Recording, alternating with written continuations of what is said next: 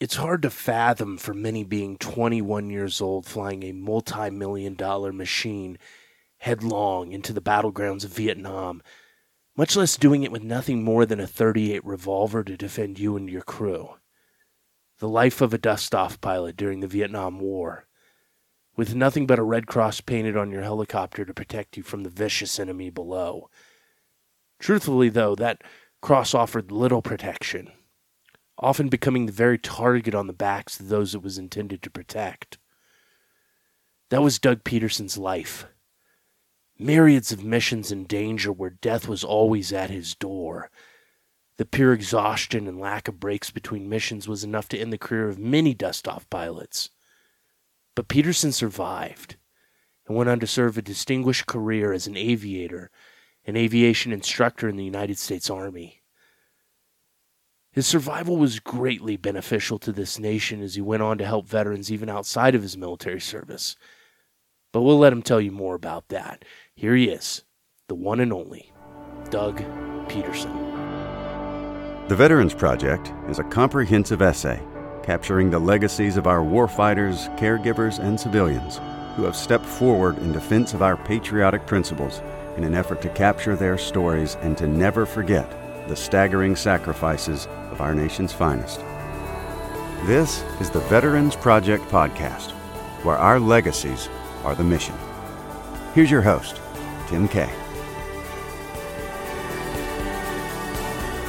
Welcome to the Veterans Project Podcast. My name is Tim Kay. I'll be your host as always.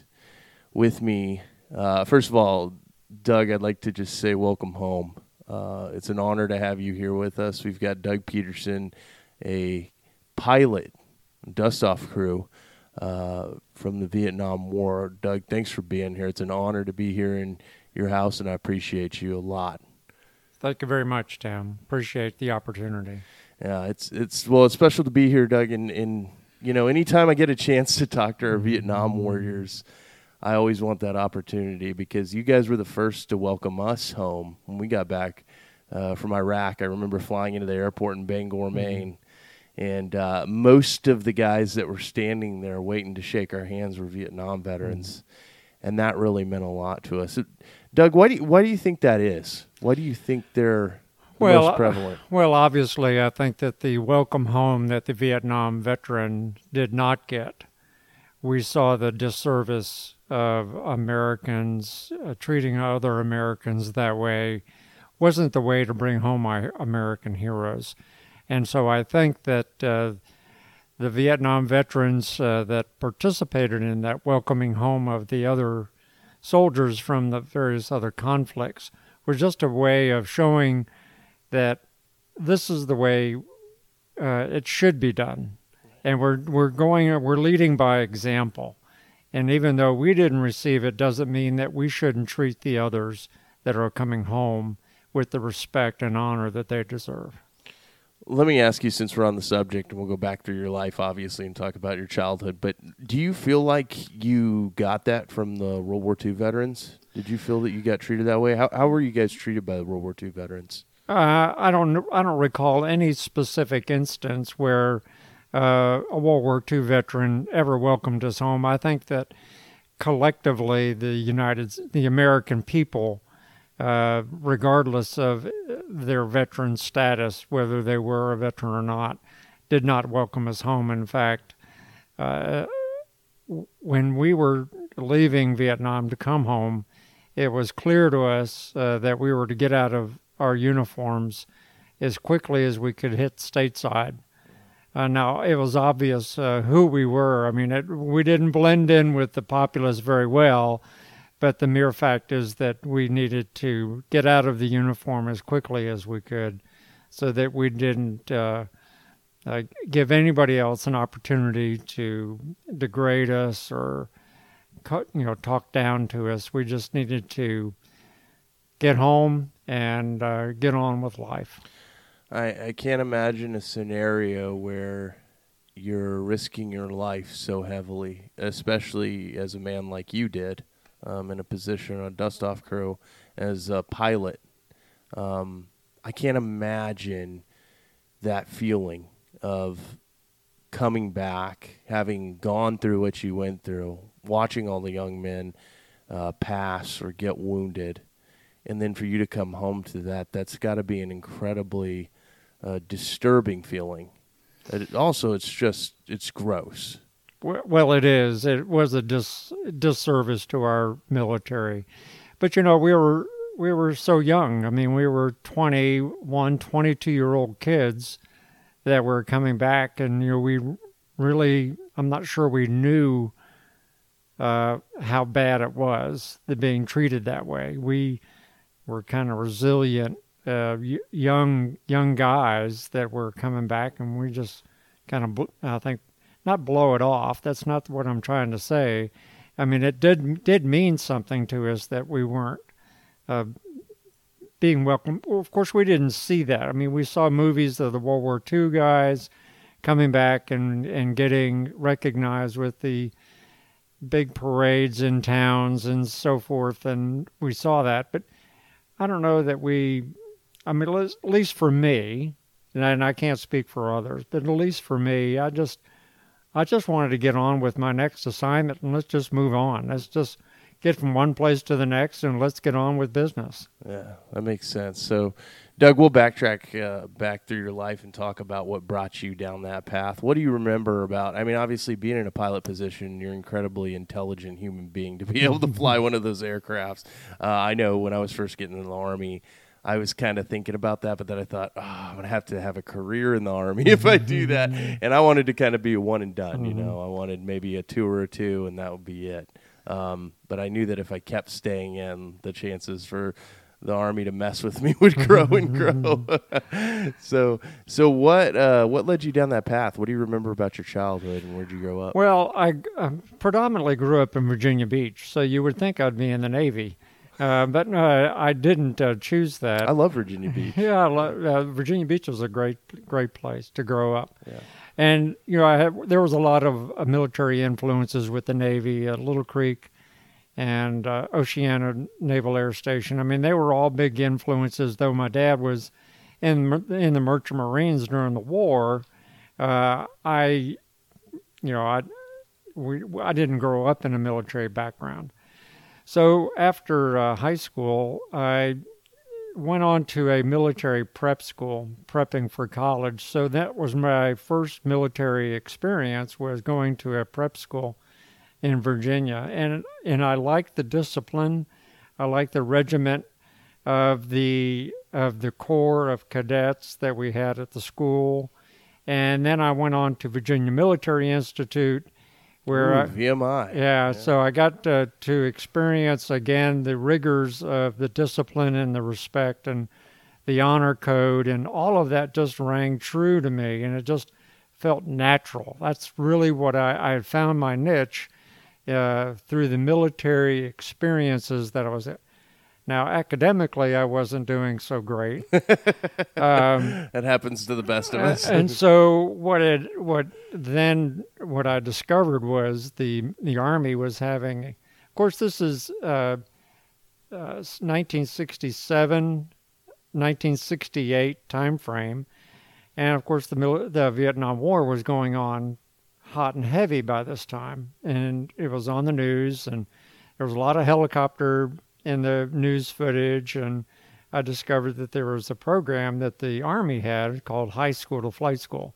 So if you had a high school diploma and you could pass the flight aptitude test and a flight physical, then they would bring you into flight school as a warrant in the warrant program. So I left VMI in the uh, second semester of my sophomore year and went through all the tests and so forth and got qualified to uh, go to, on to flight school and enlisted in, in April of 1969. Mm. What What were your thoughts when you were going through uh, VMI? Because obviously, is it Virginia Military, Military Institute is mostly Marine Corps, right? Officers mm. don't most no. No, they go on to other branches. Yeah. Did you know that you wanted to be an officer? Well, I didn't know. I mean, certainly that's one of the reasons I went to VMI because I knew that at the end of a four year college, or that I would uh, potentially, not guaranteed, not like the military academy, but uh, potentially leave there as a second lieutenant. Mm, okay. So, did you? Was it? Uh, w- were you sure that you wanted to be a pilot? Was it the academics that kind of gave you that idea of you didn't want to hang around too long at VMI? Well, I mean, I just knew I saw the writing on the wall, and I saw another opportunity that was available to me, and one was to fly, and I thought that would be exciting to do, and so I just decided to pursue that. That's how I really got my interest. I, I mean, I, no one in my family had any aviation experience, so it was really pretty new to all of us. But I just felt that uh, was a great opportunity for me if I could get in and and do that. Do you, you know? We talked earlier. You said that you you had no military experience in your background, but obviously there are things that lead to that. Did, how were your How were your parents with you? Was there a lot of structure at home? Yeah, my dad was pretty much disciplinarian. So I mean, there was a lot of structure. I mean, we had. I, well, I, I I forgot that you know we were uh, when I was in the Boy Scouts. The Boy Scouts transitioned over to the Sea Explorers. So there was an uh, so the Sea Scouts is what we called them. So I had some military that as a high schooler, so to speak, where we would you know we had that. Uh, and my in fact my father was the skipper of the Sea Scout oh, okay. of ship. So so that was also an introduction into the military life. Mm, okay, and were those experiences at home pretty pleasant? Did you did you enjoy did you enjoy your home life growing up? Uh, yeah, that was it was okay. I mean, it was typical American home life. My dad traveled a lot. He was a pharmaceutical salesman. Okay, I called him a drug pusher. I bet he loved that. well, I mean, I he, he's long past, but yeah. uh, my mother was a, a, elementary school teacher for forty years. Wow. So I mean, it was a good, and I have a, uh, a younger uh, sister, and uh, my, my, younger brother just passed away from COVID, oh, like two months ago. But so I, so we had a pretty generic, average family. Yeah. So forward track to flight school.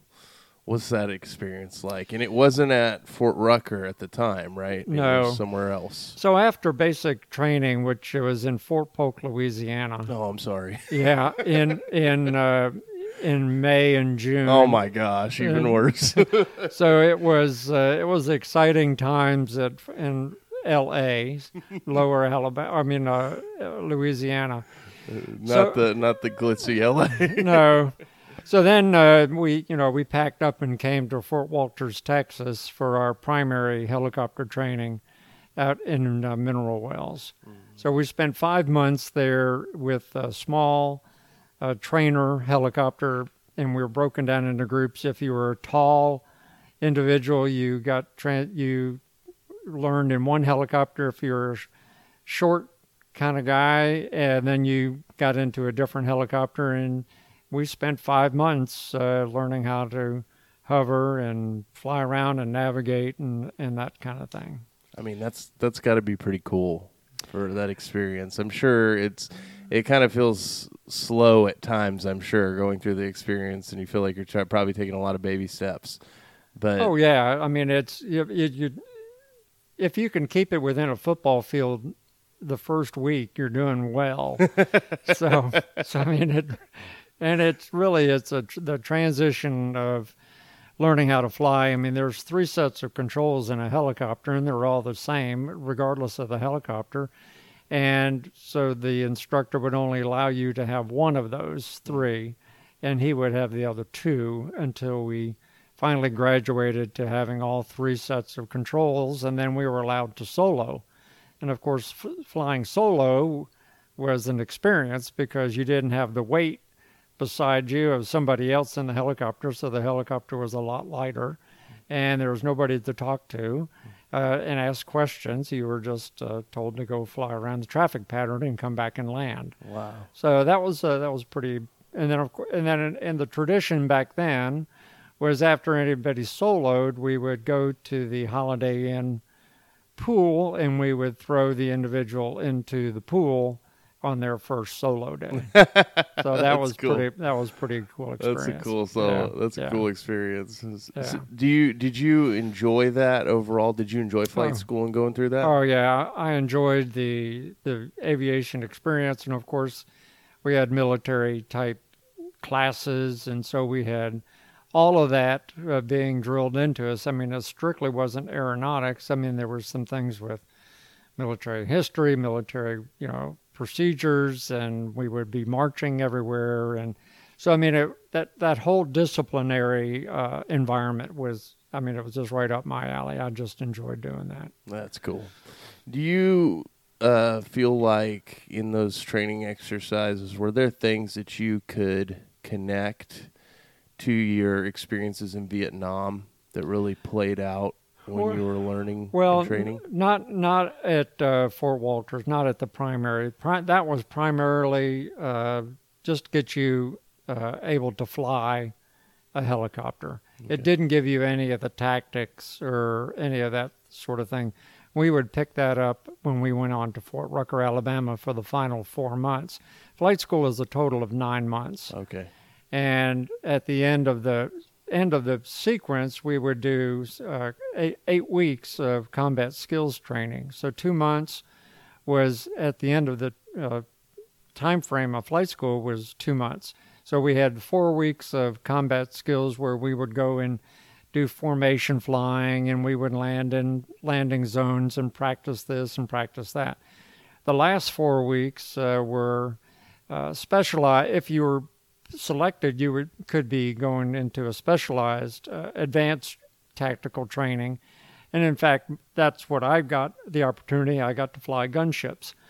And so I got to fly a B model Huey uh, that had a, in s- some configurations, that had twin uh, rocket uh, launchers, so the 2.75 rockets on each side. Uh, sometimes I flew one with a 40 millimeter chunker grenade launcher on the nose, and then there were other times where I flew where it had twin miniguns. Oh, nice. And so we got to go fly and go down range and shoot up targets and whatever the case may be for about four weeks. Does that add in a whole new dynamic of complexity with the work of like both firing and maneuvering? Yeah, a lot of times the uh, depending on the armament. So the pilot, the one that's actually flying the helicopter, uh, he has to bring the sights down into the target. So he has to move since the rocket uh, launchers are fixed; they're not variable. Uh, he has to maneuver the helicopter's attitude and yaw position to get on target. So then he would control that. Now the minigun and the 40 uh, millimeter grenade launcher, the the co-pilot, since those were slave to a sighting system, the co-pilot or who the person not flying the helicopter would then uh, use those. So it was. Uh, you know, it was a joint effort. I Oh, mean, okay. Yeah, just one. It wasn't a single pilot type thing. Gotcha. Okay, but you're still having to deal with another person, you know, Yeah. where you're having to set it up, set up the shop for them essentially. Yeah. Yes. Yeah. So Yeah. it's kind of almost in a way a spotter. Well. yeah. Ex- yeah. Exactly. Yeah.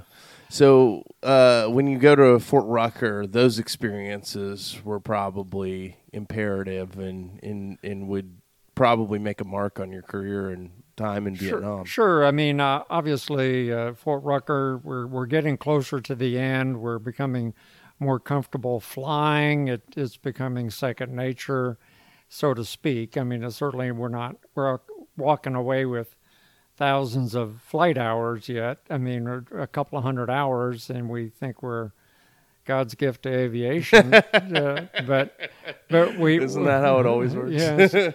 but at but at that time we had you know a lot of flight school classes going in consecutively. I mean, so you had large groups of warrant officer candidates, is what what we were, and at the end of once we got our uh, the day before we get our wings, we get our warrant officer bar. So we were promoted to warrant officer one. Uh, so we're W1. And then the next days, since officers are the only people that can have avi- aviator wings. So we, that's the reason you had to do it one day, and then the second day was when you got your wings. Mm, okay. So when you got through that experience, do you remember any lessons uh, when you were at Rucker that really maybe impacted you technically, or maybe just leadership there that? Uh, you nothing, nothing rings a bell. I Nothing, mean, we're yeah. still talking 52 years ago. Yeah. So it's been, it's been a little while since since I can remember. I mean, there's little memories of little things we did, but nothing. Uh, just you know, fun stuff, I guess. I don't- Right. I don't know. Gotcha. So how soon was it after that where you were?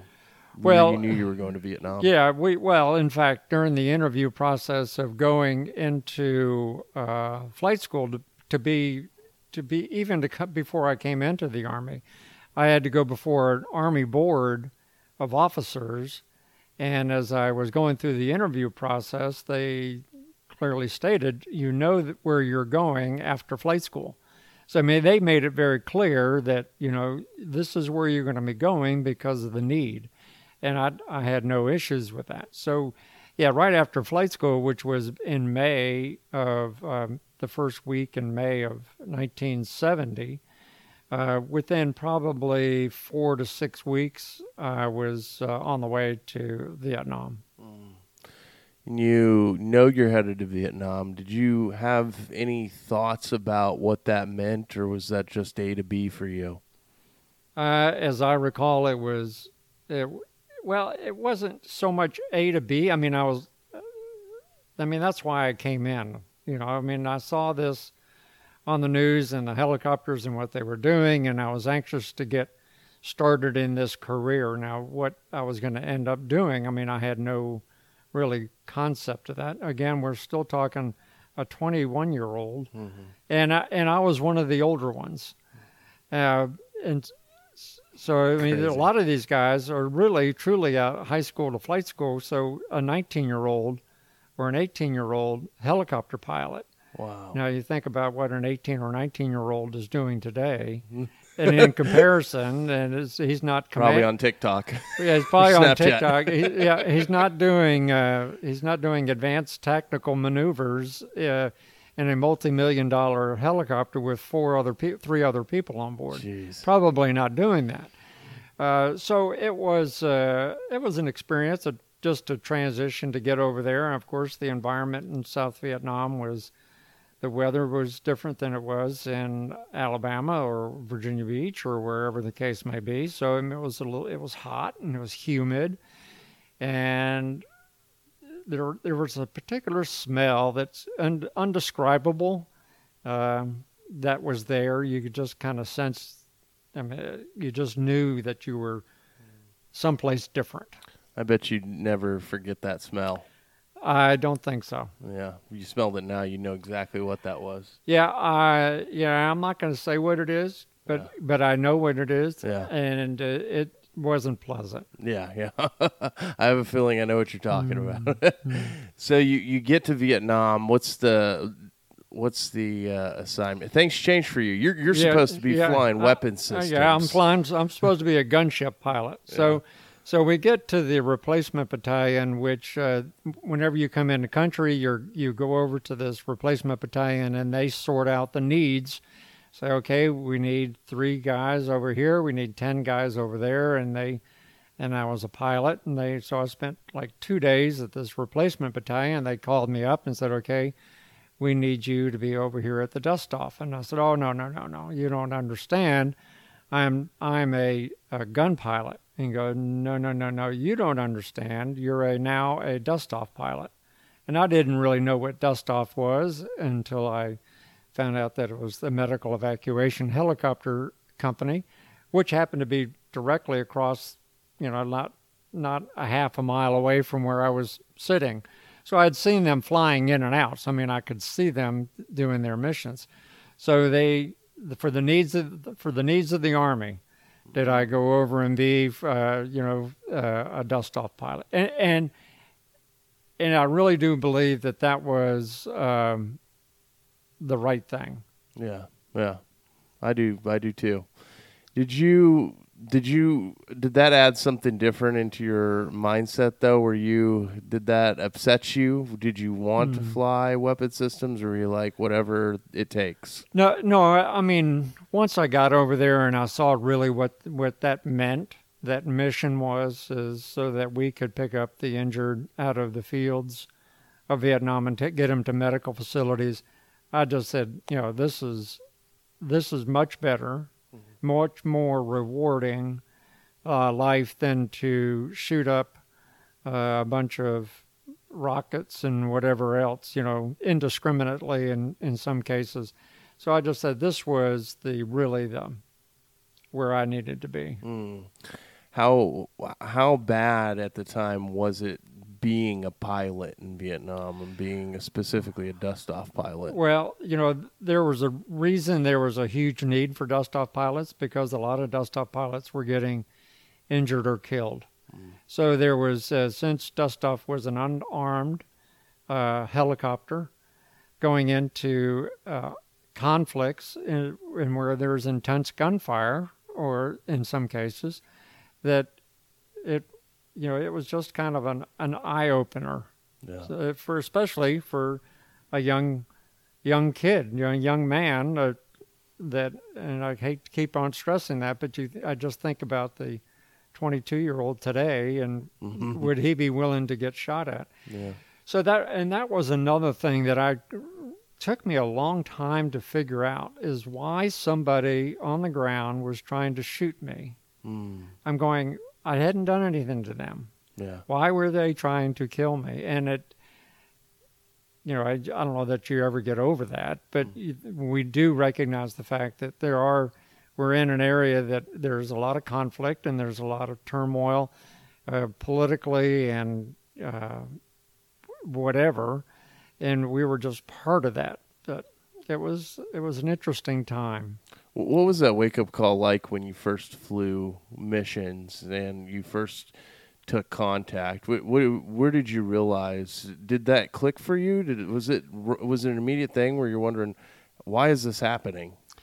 Well, I mean, right very soon after I started flying, I was not I was not a pilot in command yet uh, because I didn't have much time in the country, and so I was flying with another pilot in command, which we called PIC.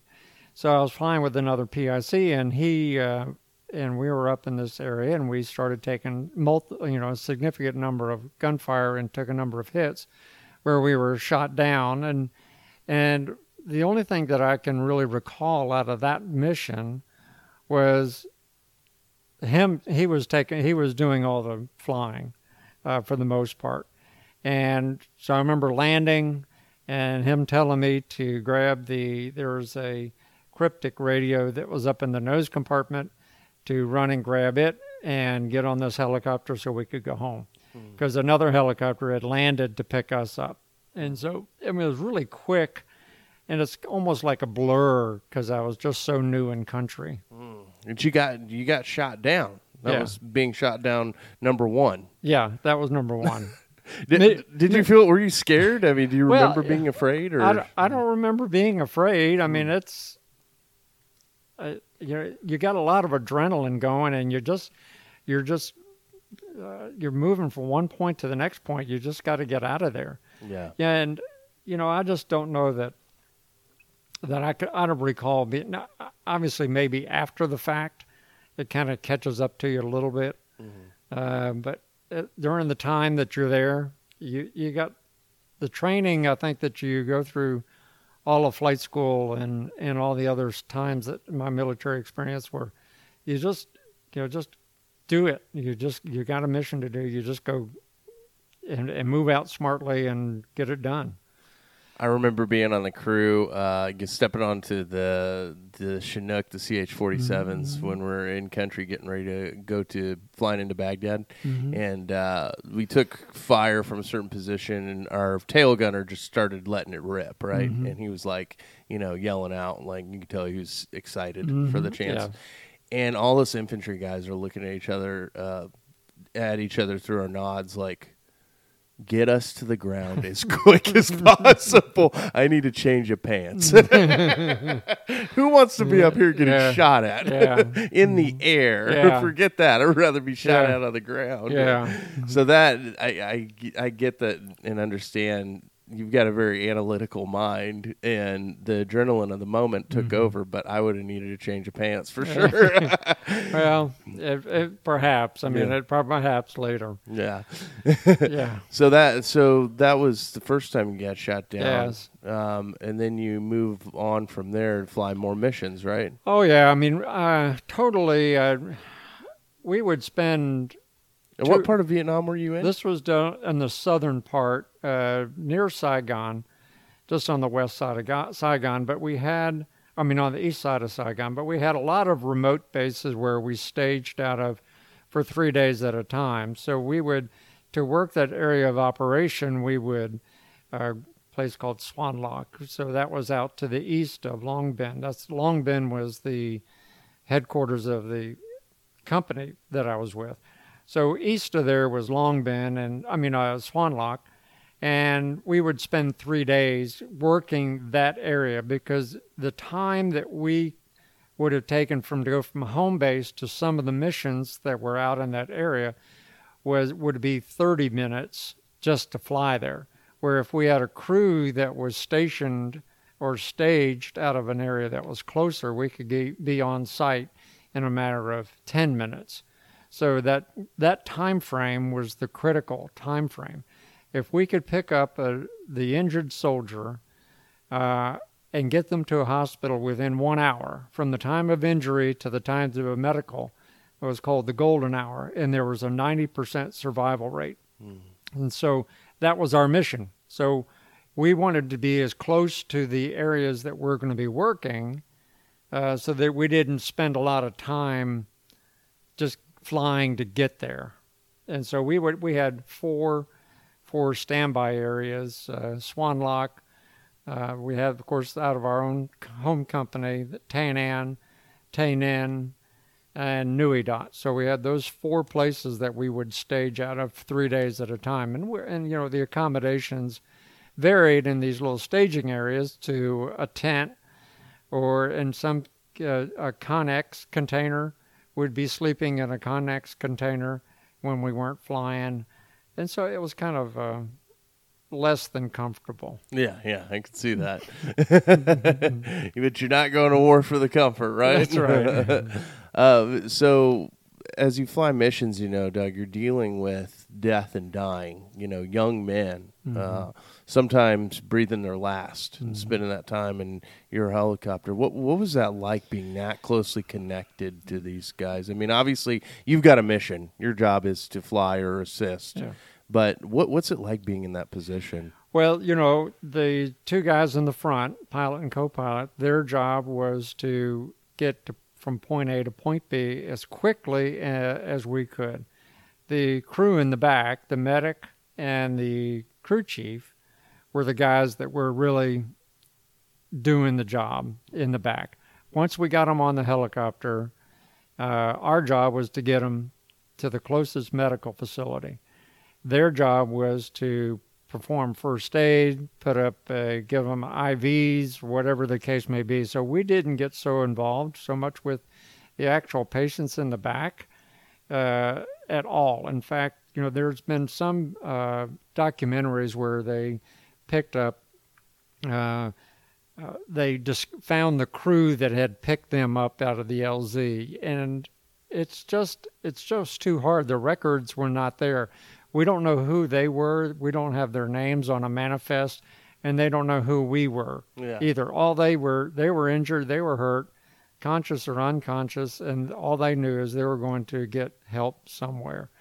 So the pilots themselves didn't get that involved. Now, I'm not saying s- some of them didn't, but for the most part, we were. Our job was to pick them up as quickly as we could and get them to where they needed to go as quickly as we could. Gotcha. And then, and then, it- uh, in the meantime, as we're doing, uh, flying from going to get them and flying them to a medical facility, we're taking more missions on the radio. Jesus. So as that one is complete, we're launched back out to another pickup zone.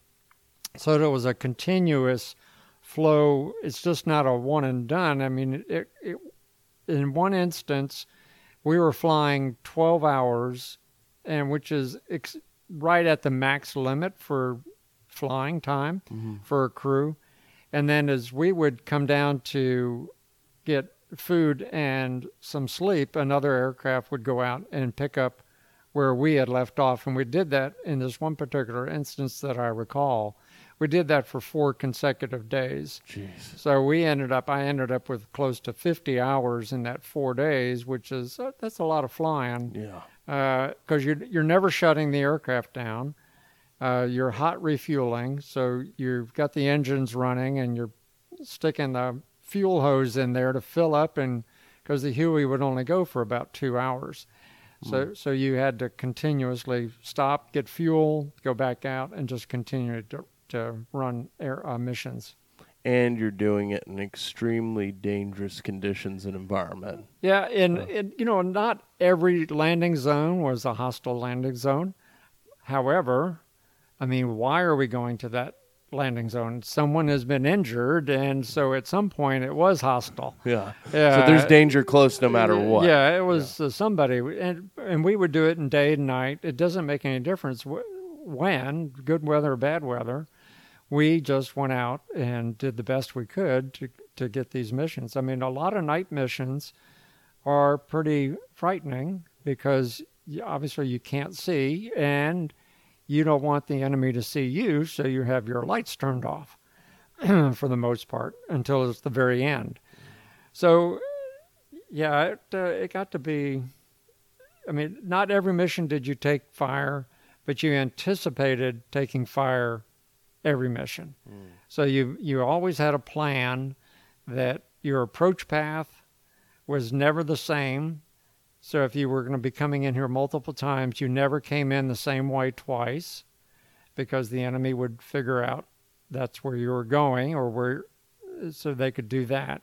You exited uh, you know, a different way each time as well, so they didn't have the repetition of you straight in, straight out. It was, you know, you would vary vary those uh, approaches. Wow.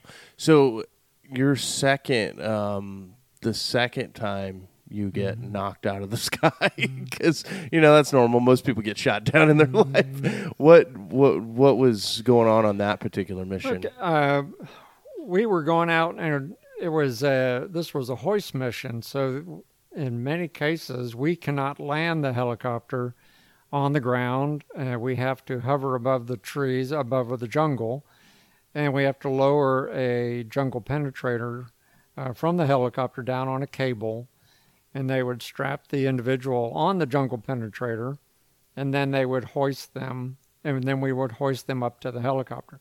So that is the most dangerous of all of our missions because we're sitting ducks. We're sitting above the trees, even though we're we're hovering down as low as we possibly could based on the terrain. I mean, our rotor blades are inches from the trees, uh, just to get as low a profile as we could. And so it, it we're still a sitting duck though.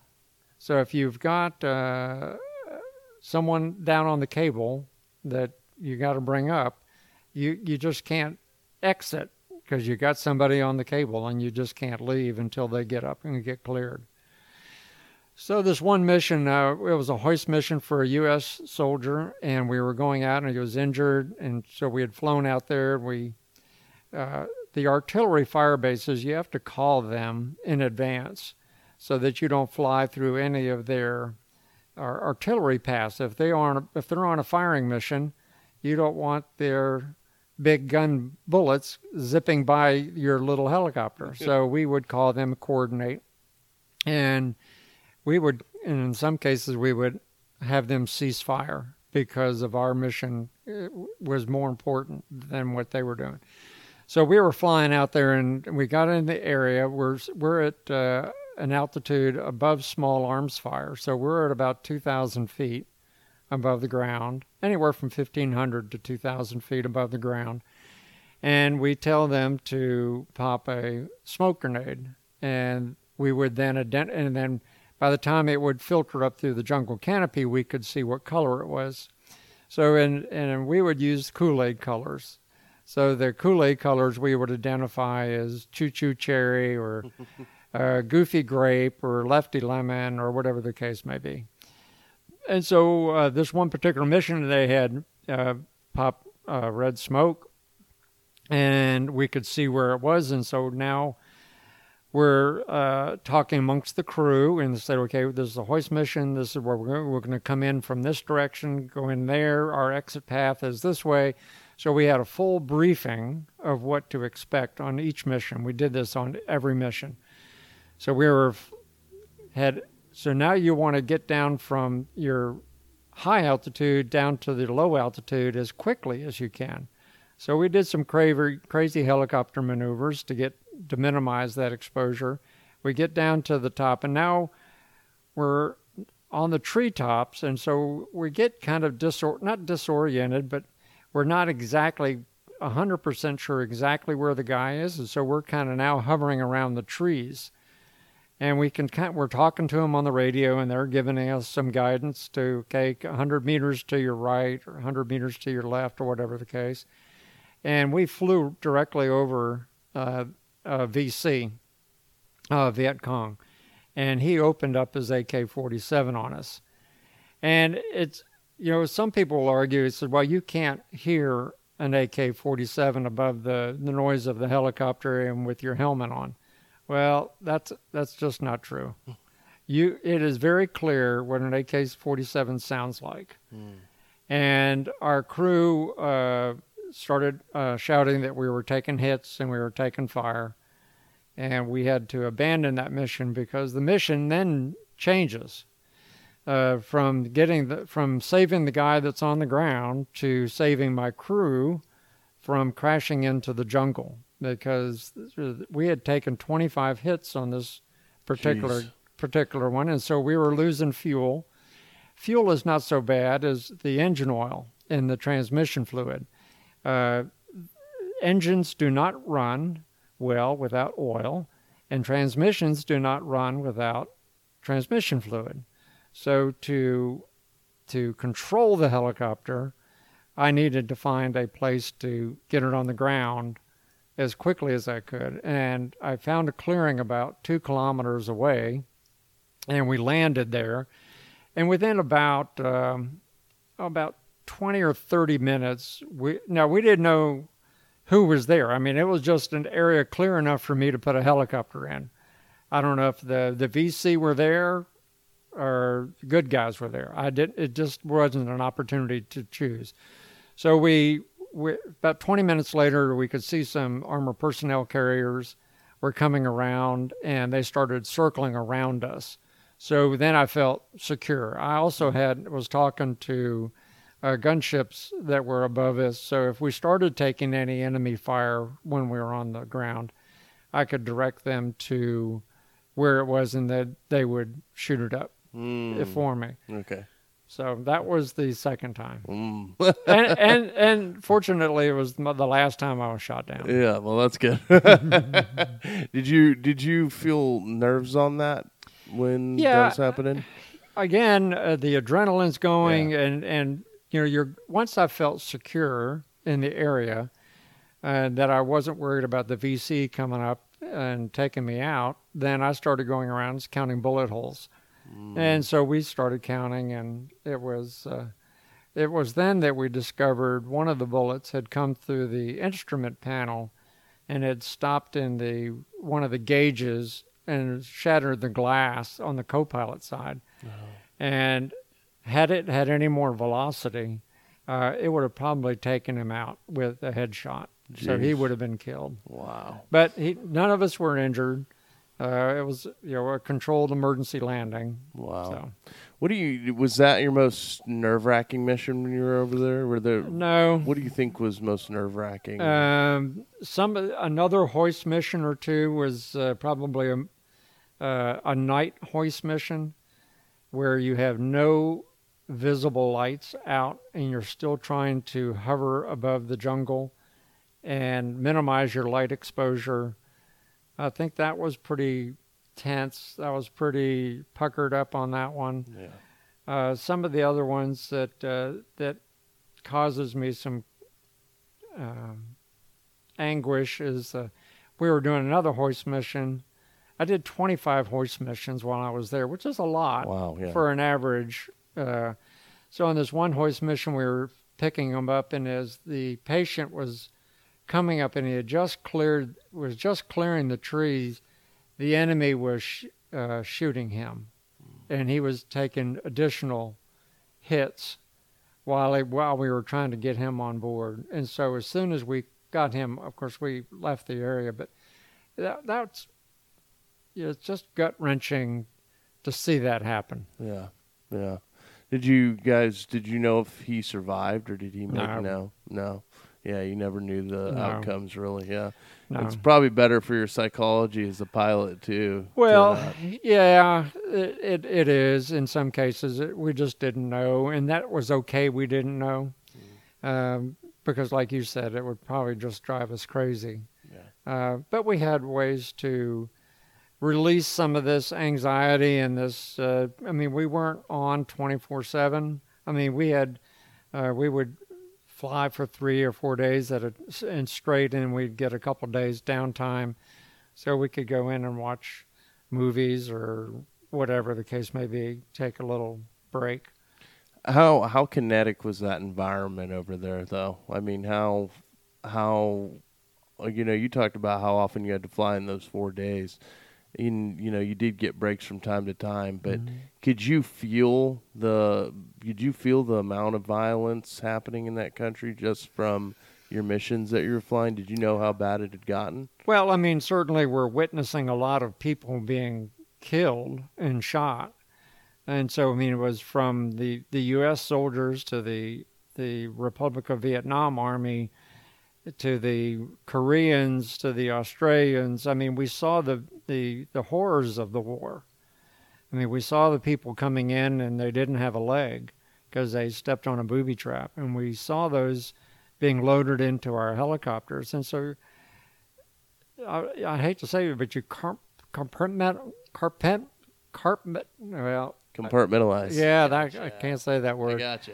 Uh, some of those instances where you just didn't let it get to you for any length of time, and you knew you had you had to take care of it, and you took care of it as best you could, as quickly as you could. when all through the course of that uh, in the war, did you? I'm sure you didn't have very many thoughts about this, but did you feel that you were making a difference on the ground there? And did you feel like you were there for a just cause? Did you feel like it was right and proper? Uh, I can't say that I knew that it was right and proper. I mean, I I knew what I had to do, and I liked doing what I was doing. Uh, it wasn't until I watched the Ken Burns series on the Vietnam War did I truly get to see all of the political crap that was going on during the time that I was over there. And I didn't I don't know that I really saw that because we didn't have the media. If uh, you were lucky to get uh, Armed Forces Network radio, uh, that was your sole source of information. Uh, sometimes it, you know, may not be portrayed really what's going on. So we didn't have a good. Of course, there was no such thing as the Internet of Computers or any of that stuff. So if you didn't get Armed Forces radio to hear what's going on, um, you just really kind of oblivious to it. Did you? Did you? So through the course of that, and then getting to see obviously the Ken Burns documentary, you probably didn't think a whole lot about the socio-political or economical, you know, reasons for being there. No. you're just on the ground. You're doing your job, and I think that's something that the American people should know and understand, and especially from that generation, is that you're given a very clear course of action and a job to do and you're put into a number of slot and positions so somebody else doesn't have to go do that and you're sent over there so that somebody else doesn't have to be there Yeah, exactly. The other reality is what? I lose my dignity and run to Canada. Yeah. You know, like, yeah. well, I mean, some people so- did that. Some people did that. Yeah, Uh, I, I don't know of any, but some people did that. Yeah, certainly. But it, yeah, we did. I don't know that we were that. At least I wasn't that keenly aware of all of that that Yeah. was going on politically. well, that's good because it probably kept you in a pretty clear mental Yeah. frame while you were over Yeah. there. When did you? When did you first? Uh, how long were you over there for? On that tour? I was there from June of 1970 to May of 1971. so almost the entire year. Almost a year. And the only reason I didn't spend an entire year was my unit stood down and was being replaced with another helicopter uh, unit. And since I was only uh, six weeks from uh, DEROS coming back anyway, they just said that they would not uh, transit, you know, give me another assignment to this other company to uh, to continue to fly. So I had a six week drop. So I came home uh, six weeks early. Now, were you in a certain? Were you in a squadron? Was that what it was called? It was a medical company. okay medical company. Mm-hmm. Did all of your guys make it back? All the all the gunships make it better? not gunships, but the dust off crews? Did they all? I don't. Uh, while I was there, Yeah. we did not have any casualties Wow. in our company. Now we had some injured, Yeah. uh, but I don't re- think that we had any casualties uh, as a result of any of our missions. That's pretty Now- amazing. Yeah. Now I think pri- just prior to me coming to the unit, they had lost uh, a couple of uh, crew.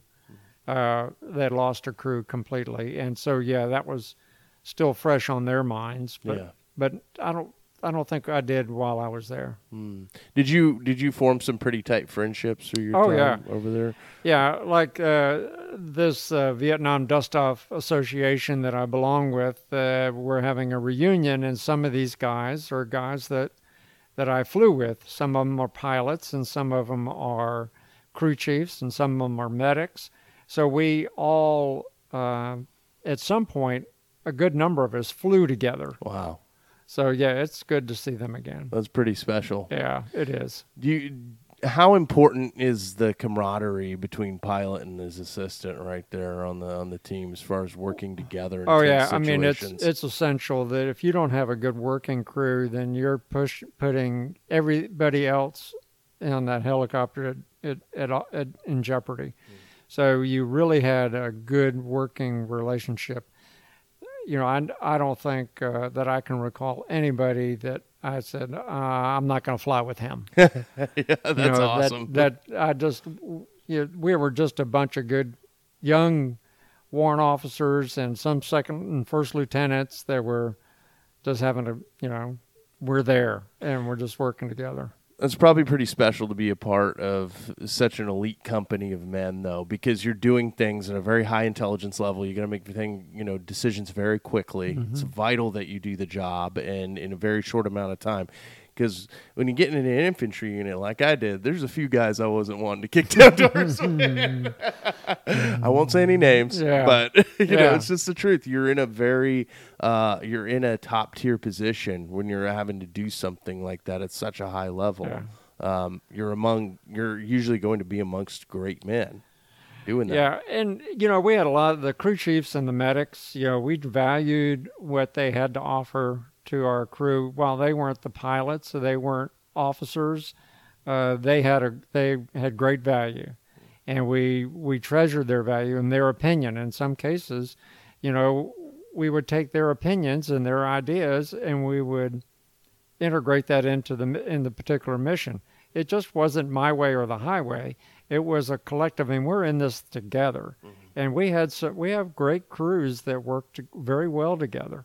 And you know, we had some of our favorites. You know, obviously, you got the, your favorite medic and your favorite crew chief, and your favorite helicopter and your favorite co-pilots. I mean, that you that you just had a good click with, and that you knew that they were they were there, and uh, you could you could count on them.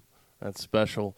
What, now that you look back on your career and your, your time in Vietnam and, you know, those 11 months you were over there with your unit, what, what are you most proud of?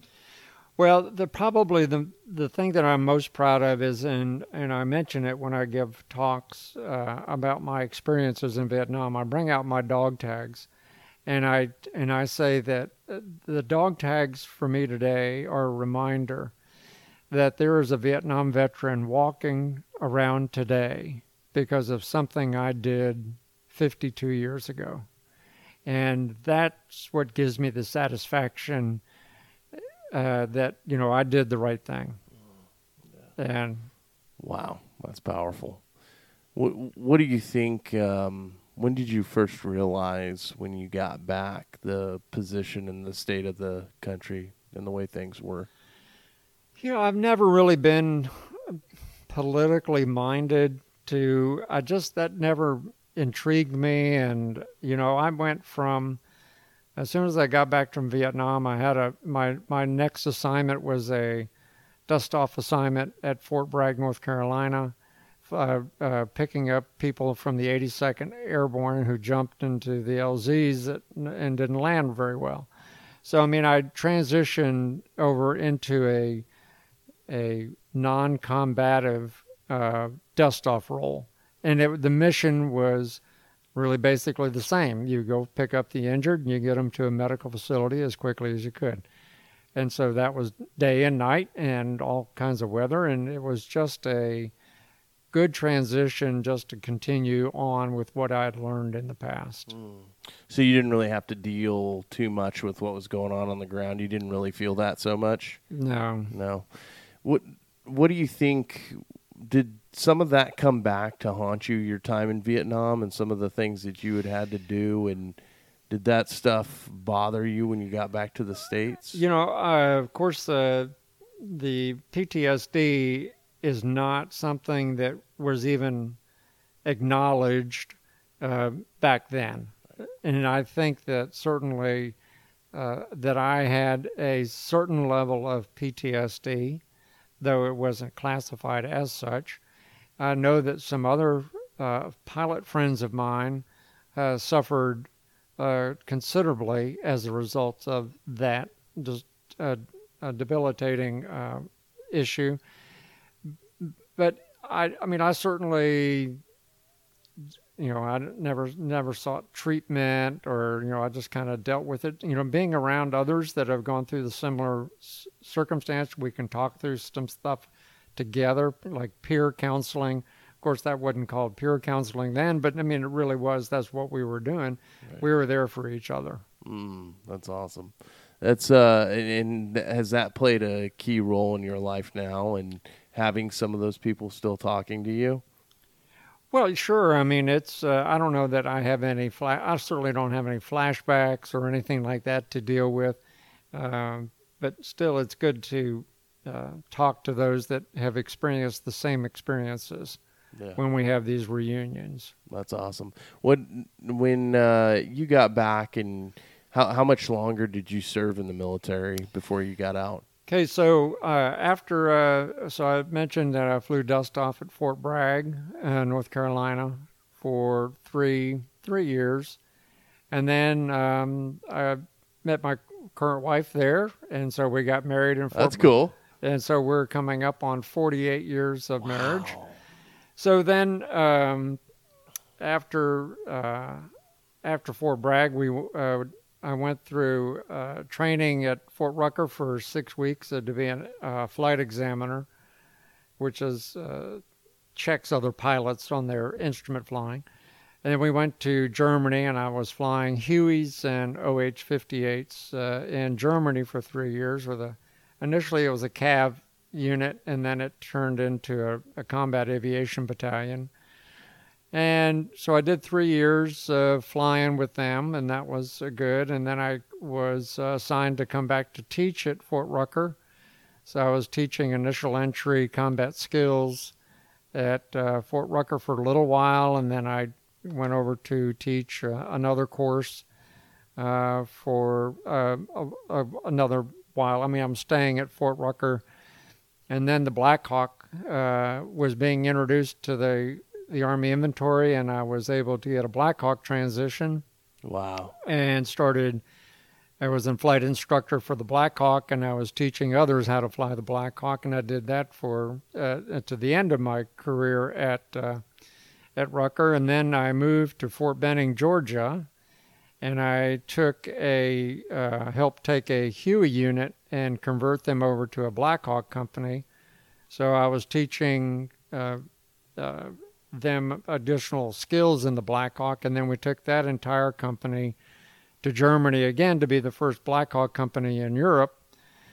And after, so now I'm c- coming up on my 16 plus years Mhm. and in the Army, and I got a fixed wing transition, which is uncalled for. I mean, just you just don't. I, I had always put in for it. You know, I'd asked the the gods to be at the at the at the personnel center, and uh, they granted me a fixed wing transition. So I was flying a, a U twenty one and a C twelve at Fort Knox, Kentucky, for the commanding general. Wow. So that, that and that and I finished my twenty years uh, with that Wow, assignment. you got the retirement. Yeah. Wow, man. How many guys go through Vietnam and then want to serve an additional, however many odd years? That probably Yeah, doesn't it- happen it- all that often. No, it's it's not it's not a, the percentage is not that high. Of a lot of a lot of guys got out, and, and I think it it could have been because of the PTSD.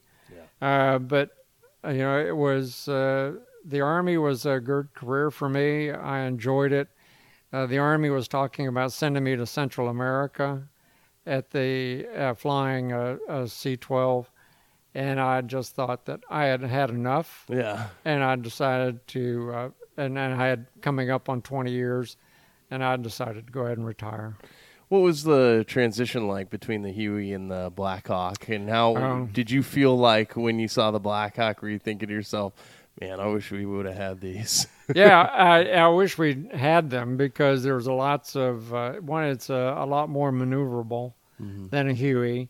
The the Huey was a great workhorse for the Army. I mean, it's a good helicopter. I've flown in both, and I enjoyed my because I had a Vietnam pilot fly us around in a Huey out in Minnesota, and he took some, he did some combat maneuvers and stuff, and I nearly lost my lunch, but I enjoyed every bit of it. yeah, I mean they're good helicopters. I liked uh, the the smoothness of the Blackhawk was a lot smoother ride aerodynamically, and there was a lot more safety features that were built into the Blackhawk that the Huey did not have. Mm-hmm. So I mean the the Blackhawk was a really the a good good airframe, good helicopter. but but it's probably for some guys it's probably because I've heard some Vietnam old old school Vietnam warriors you know saying I prefer the Huey you know and it's probably like uh, the Tesla to the Corvette right like sometimes you just got to hear that clunky motor right you got to have a little bit of roar yeah, I mean, yeah, I understand what they're saying, Yeah. and certainly uh, I, I enjoyed it. It Mhm. was a good helicopter to fly, but the Huey, I, I got a lot of time in the Huey. yeah so you're good with it yeah what how important and imperative was it for you with your uh, wife being at home and, and really sticking by your side through that whole course of your military career Well, you know, the funny thing is, my wife was an Army brat, so that Oh. so she never knew any other life other than military. okay So I mean, it was an easy transition. She just continued to march on like she'd always been as a as a kid. So I mean, she she had been to Germany and been to wherever. I mean, all over the world with her dad being in the military because he was a career twenty year guy, and so he the, that's that's the only life they knew. So it was easy. that 48 years of love has to be pretty special to Yeah. you yeah having her by your side Absolutely. yeah that's awesome so when you got out of the military what did you transition into where did you So uh, after I got out, I did not seek any sort. I didn't have my civilian um, air, air, airline transport license to transition to an airlines, and I really thought, well, I just. I mean, 20 years of flying was a lot of fun and a lot of good times, and I would try to do something else. So I went into the financial services industry, where we were serving military families. So I kept the military connection, but I um, went over onto the financial planning kind of side of the house. How important do you think it is for guys that are struggling when they get out to find that place of service again? How important do you think that is? Well, I mean, I think it's really important because they've done whether you do 20 years or or four years, it doesn't make any difference. I think that anyone getting out, transitioning out of the military, needs to find something that they can embrace and really find purpose in. And I found that that this transition, where I was helping military families financially to meet their goals, to protect their families from sudden death or you know from from the loss of a, one of the parents or whatever that was really really a parallel to flying dust off so i mean i was really saving them uh, in their in their injured financial world and showing them how to to transition into a better life and to fulfill their fulfill long-term goals so we were just having this talk yesterday. I was on this talk with um, our, our friend Clint Bruce, who's over at uh, TRG. He runs Trident Response Group. He was a Navy SEAL and he played for the Baltimore Ravens and the mm-hmm. New Orleans Saints, and then he became, you know, an officer. But he uh, he was talking to us about how that period of service is so indicative. Everybody signs on the dotted line, and so you need to find something in service, and mm-hmm. that's where your hot spot is. But he said th- he said when it comes to soft skills there's no there's nothing more powerful than soft skills. He said because you can have the tangibles and those things might cross over into the world of what you do but the mm-hmm. intangibles are so mm-hmm. massive. Mm-hmm. And that's why you find so many incredible leaders stepping out of pilot roles or special operations roles where they're going in to start their own businesses and then helping so many others because you got to be on time right you Yeah. got, you got to show courage you have to have integrity Yeah.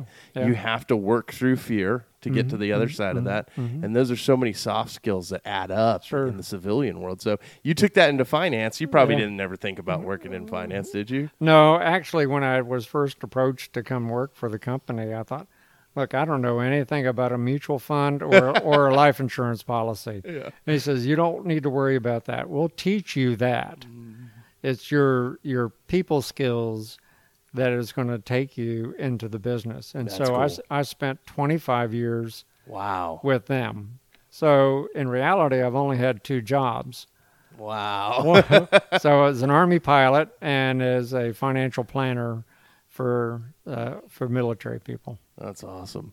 Uh, why do you think the, you know, I wanted to hit this topic real quick, but why do you think the American people reacted the way they did to, to what they saw overseas? And why, why do you think that happened that way to where they turned so negative against us? Against you guys in particular, but against all of us as military. Um, hmm.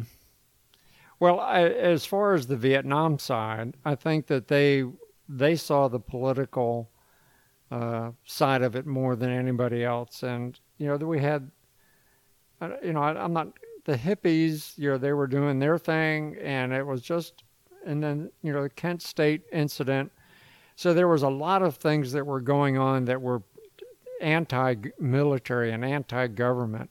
And so I think we had we were in a losing battle at the home front uh, because of all that political. And you know, you got presidents that are making decisions that are conflicting with what really needs to be happening, and it's just it was just a big, big mess. And I think that's one of the things that the military, uh, uh, why the military was so uh, disrespected when they came back.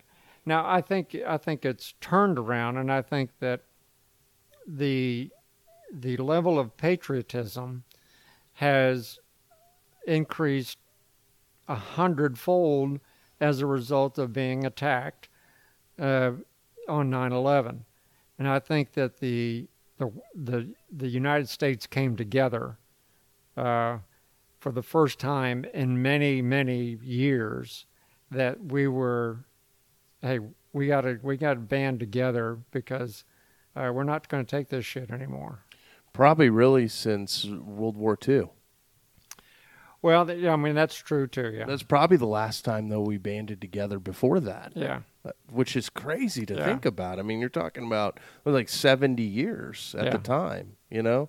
It's it's sad that it takes that Sure. to bring us together and that mode because you know you see obviously a lot of divisiveness nowadays mm-hmm. too, mm-hmm. and it's just that cannot be the way that it is in mm-hmm. order for this country to work at its best. We're a giant melting pot. Right. That's what makes us great. We all have different ideas, but Right. being able to come together at the dinner table and discuss those things, and people don't understand. Guys like you and me, we don't really care what you think. You know, as long as we're moving towards the constitutional right of what we started and established. Right. Now, once you start shaking the foundation of that, there's going to be a whole Yeah. other discussion. Yeah, yeah. But most of the time, anything between that is loose, right?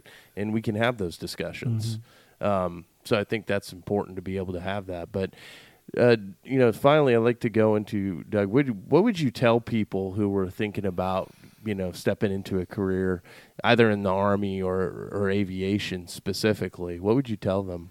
Well, I mean, if if I think you got to follow your passion. I mean, I think that's really uh, the military is not for everyone. Uh, the military, Agreed. uh, the the military is for one that is uh, can be disciplined and and has some core values of uh, the you mentioned courage and respect and integrity and service and uh, all of those things those core values play a huge role in the military service not everybody's cracked up to be that way but i think the the core of the military the good leaders in the military exemplify those core values so if those are important to you as an individual then uh, then the military may be the, the a way to you know have a career. I mean, it is certainly forty years is feasible if you so choose to. Yeah. But uh, as far as the aviation side of the house, man, it's a blast. it's it's a blast to be able to go out and fly uh, a helicopter and do do neat things or an air, fly an airplane. I mean, I've had some crazy instances in my airplane experience too. Uh, that um, Oh, okay. I want to hear that now. You're going to bring it up and not going to tell me. I got to well, know. so, so the very first, uh, the U twenty one is a small, uh, five passenger, uh, twin engine airplane that we we would fly the ROTC commander in. So we had a one star and an aide, and so this one particular instance, I had just finished my transition into this airplane, and I was the the instructor pilot and I were taking the one star from Fort Knox to Fort Leavenworth, Kansas. And so on the way, I mean, the weather is bad. This is not a pressurized aircraft, so you can't get above 10,000 feet. So we're in the weather, it's just beating us to crap. And so we can't land at Fort Leavenworth, so we have to land at Kansas City International, which is only, you know, it's a 30 minute car ride over. It's, it's close. So that wasn't a problem. So we're we're coming in on the approach and we break out of the clouds. There's the runway and I'm flying and we're getting ready to touch down. We touch down and then the aircraft starts to lean to the left. And I thought, I don't think I've ever felt that before. Then it starts to lean to the right. And our main landing gear was collapsing. So we're running down the runway with our nose gear, and so we're land, we're running down, uh, skidding down the runway, oh, my gosh. and so then they had to close the runway because jeez. we're stuck on it, and so they've called us, you know. The aircraft behind us was a United passenger airplane, and so it says United uh, 234. You'll have to go around. Army has had an incident on, on our runway. You stopped traffic in I Kansas stopped, City. I, I stopped traffic at Kansas City International uh, one day. So they came out very quickly within about 15 minutes, to put a nylon strap around our nose gear and drug us off the runway. so that was uh, that was a fun time. you thought you were done with your crash landings. Yeah, just when I thought I was done. wow. Well, Doug, I really, really appreciate you uh, coming on the podcast and sharing your story. Any other anecdotes that you might share, or any other ideas? That No, I mean, across? I think you've uh, Tim, I think you've hit uh, pretty much them all. In fact, you brought up some that I'd had forgotten a little bit. Anyway, but yeah, I think it's uh, it was a great career. I I don't uh, um, uh, I don't regret anything that I did uh, while I was there. You know, I I still speak at uh, had high schools and I speak at other groups uh, and I share my experiences about Vietnam. And I'm okay with doing that because it's a living history that that a lot of high schoolers and, and middle schoolers don't get to experience. So as long as I can continue to share that message, the positive aspects of the military and what we were doing, especially during that time frame, and and and represent re- represent us collectively well, then I'm going to continue to do that. And I appreciate the opportunity to be on the podcast as well. We're very glad to have you honored, in fact, sir. I appreciate everything you've done uh, for this nation. And, you know, when I say welcome home, I mean that. I don't just say that easily or cheaply because I feel like you guys uh, were the buffer that gave us the Mm-hmm. chance to mm-hmm. come home the way that we did, the mm-hmm. opportunity to come home feeling. I walk into DFW on when I'm coming back on leave, and I remember walking down this clear tunnel. I'm on leave, and I just come back from you know six months in Iraq, and I'm coming back as I'm walking down this clear tunnel. I hear our name. I hear my unit and the Marines that are with us mm-hmm. too announced on the PA hmm. system at DFW, and I see this whole airport stand up, get out of hmm. their chair, turn around, and give us a standing ovation. I was in tears. Sure. I can't- Absolutely. you you gave me that opportunity hmm. Because if it hadn't been for that, who knows the way that the people would have expressed themselves nowadays? Because if you're not blaming one thing, you're always looking for something else to blame. Sure. That Sure. happens. I tell people all the time that nowadays when I hear my friends, you know, start to lean into some of the conspiracies a little bit, I'm like, Mm-hmm. you be careful because that could be the thing that people grab onto to where then it becomes, well, these wars were completely unjust. And Mm-hmm. Iraq and Afghanistan, I don't really care how you feel about them.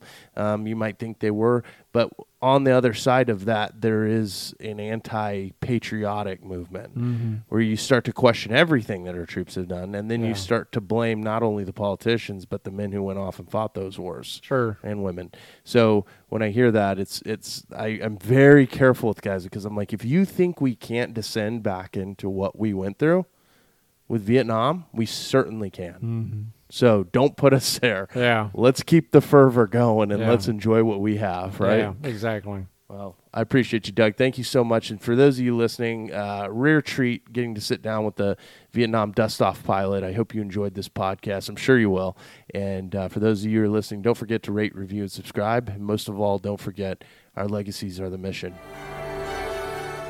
This has been the Veterans Project Podcast with our founder, Tim Kay.